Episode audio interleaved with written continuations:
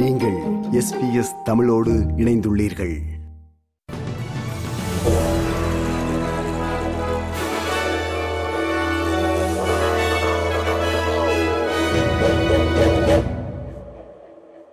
வணக்கம். இன்று மார்ச் மாதம் எட்டாம் திகதி புதன்கிழமை. ஆஸ்திரேலிய செய்திகள் வாசிப்பவர் மகேஸ்வரன் பிரபாகரன். மேற்கு ஆஸ்திரேலிய மாநிலத்தின் வடக்கில் வெள்ளத்தால் தனிமைப்படுத்தப்பட்டுள்ள சமூகங்களுக்கு உணவுப் பொருட்களை வழங்குவதற்கு தயாராகி வருவதாக மாநில அரசு தெரிவித்துள்ளது. குன்னுநாரா சமூகத்துக்கு உணவுகளை அனுப்புவதற்காக பெடரல் அரசுடன் மாநில அரசு இணைந்து செயல்பட்டு வருவதாக பிரேமியர் மார்க் மெக்கோவன் கூறியுள்ளார். பாதுகாப்பு படையினர் நாளை வியாழக்கிழமை உணவுப் பொருட்களை விமானத்திலிருந்து போடவுள்ளதாக அவர் மேலும் தெரிவித்தார். Uh, we've worked as hard as we can to get food in there as quickly as we can, and we expect the situation will alleviate over the coming days. பிரதமர் அந்தனி அல்பனீசி நான்கு நாள் உத்தியோகபூர்வ பயணமாக இன்று புதன்கிழமை India செல்கிறார். இந்திய பிரதமர் நரேந்திர மோடியுடனான தனது நான்காவது சந்திப்பை தான் ஆவலுடன் எதிர்பார்த்துக் கொண்டிருப்பதாக பிரதமர் தெரிவித்தார். புதுப்பிக்கத்தக்க எரிசக்தி, பாதுகாப்பு ஒத்துழைப்பு மற்றும் கல்வி தொடர்பிலான உறவுகள் குறித்து இரு தரப்புகளுக்கிடையில் பேச்சுவார்த்தைகள் நடைபெறவுள்ளன. ஆஸ்திரேலியாவின் உயர்மட்ட வர்த்தகர்கள் மற்றும் ட்ரேட் அண்ட் ரிசோர்சஸ் மினிஸ்டர்ஸ், வர்த்தக மற்றும் வள அமைச்சர்கள் அடங்கிய குழுவிற்கு பிரதமர் தலைமை தாங்கிச் செல்கிறார். இப்பயணத்தின் போது சாதிப்பதற்கு பல விடயங்கள் இருப்பதாக பிரதமர் அந்தனி அல்பனீசி தெரிவித்தார்.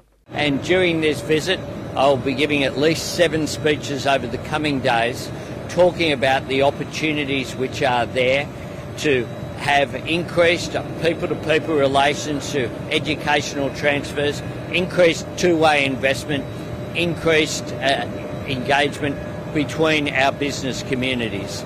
And I think it is an enormous opportunity for Australia. Nauru மற்றும் பப்புவனிகினியில் வாழ்ந்து வரும் அகதிகள் மற்றும் புகலிட கோரிக்கையாளர்களை ஆஸ்திரேலியா அழைத்து வர வேண்டும் என வலியுறுத்தி நாடாளுமன்றில் தாக்கல் செய்யப்பட்ட சட்ட முன்வடிவு தோற்கடிக்கப்பட்டுள்ளது. கிரீன்ஸ் கட்சியின் செனட்டர் நிக் மேக்கிம் அவர்களால் தாக்கல் செய்யப்பட்ட இச்சட்ட முன்வடிவு இன்றைய தினம் செனட் அவையில் பன்னிரண்டுக்கு இருபத்தி நான்கு வாக்குகள் என்ற அடிப்படையில் தோல்வியடைந்துள்ளது. நவுருவில் தற்போது அறுபத்தி ஆறு அகதிகள் மற்றும் புகலிட கோரிக்கையாளர்களும் பப்புவனிகினியில் இன்னும் தொன்னூற்றி இரண்டு பேரும் உள்ளனர் என்பது குறிப்பிடத்தக்கதாகும். பசிபிக் தீவு மக்களுக்கான விசா லொட்டரியினை அரசு அறிமுகப்படுத்த திட்டமிட்டுள்ளது.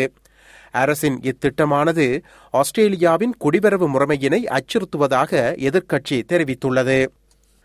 அரசின் இத்திட்டத்தின் மூலம் ஒவ்வொரு ஆண்டும் மூவாயிரம் பசிபிக் தீவுவாசிகளுக்கு நிரந்தர வதிவிடம் வழங்கப்படவுள்ளது. நாட்டின் குடியேற்றச் சட்டத்தில் முன்மொழியப்பட்ட இத்திட்டம் குறித்த மாற்றங்களுக்கு எதிராகவே தாம் வாக்களிப்போம் என்று கூட்டணி தெரிவித்துள்ளது. இவ்விசா திட்டமானது பிராந்தியத்தில் ஆஸ்திரேலியாவின் ராஜதந்திர உறவுகளை வலுப்படுத்துவதாக அரசு கூறியுள்ளது. ஆனால் நாட்டில் நிரந்தர வதிவிடம் பெறுபவர் அவரது தகுதி அடிப்படையிலேயே இருக்க வேண்டும் என்று எதிர்க்கட்சியின் குடிவரவு தொடர்பிலான பேச்சாளர் டான் டெஹான் தெரிவித்துள்ளார். This has the potential to turn Australia's immigration system on its head. Instead of Australia's current immigration policy, which is based on attracting skilled migrants who contribute to the economy, the government proposes to introduce a lottery to decide who can become a permanent resident. That is why we oppose this bill. குறிப்பிட்ட சர்வதேச மாணவர்களின் படிப்புக்கு பிந்திய வேலை செய்வதற்கான மேலதிக இரண்டு ஆண்டு நீட்டிப்பினை மேலதிக சர்வதேச மாணவர்களுக்கும் விரிவுபடுத்துமாறு Australian chamber of commerce and industry அழைப்பு விடுத்துள்ளது.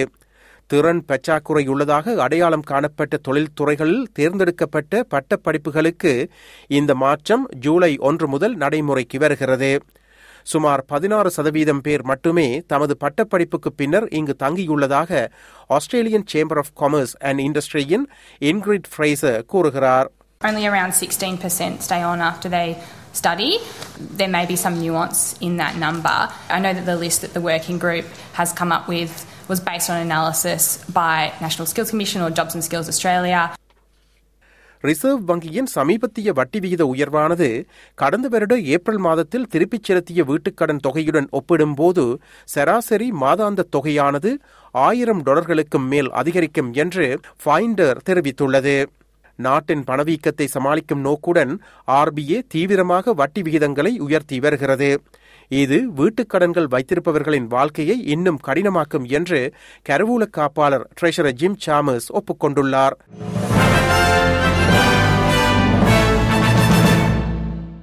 இனி இன்றைய நாணய மாற்று நிலவரம்.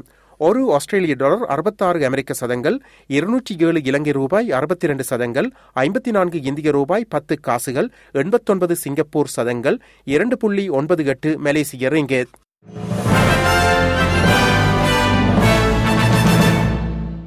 அடுத்து நாளைய வானிலை முன்னறிவித்தல். பெர்த் வெயில் இருபத்தி ஏழு செல்சியஸ், அடிலைட் மேகமூட்டம் இருபத்தி ரெண்டு செல்சியஸ், மெல்பர்ன் மேகமூட்டம் இருபத்தி ஒரு செல்சியஸ், ஹோபார்ட் மழை பதினெட்டு செல்சியஸ், கன்பரா வெயில் இருபத்தி மூன்று செல்சியஸ், சிட்னி வெயில் இருபத்தி எட்டு செல்சியஸ், பிரிஸ்பர்ன் மழை இருபத்தி ஒன்பது செல்சியஸ், டார்வின் மழை முப்பது செல்சியஸ். இத்துடன் எஸ் பி எஸ் தமிழ் ஒலிபரப்பு வழங்கிய ஆஸ்திரேலிய செய்திகள் நிறைவு பெறுகின்றன.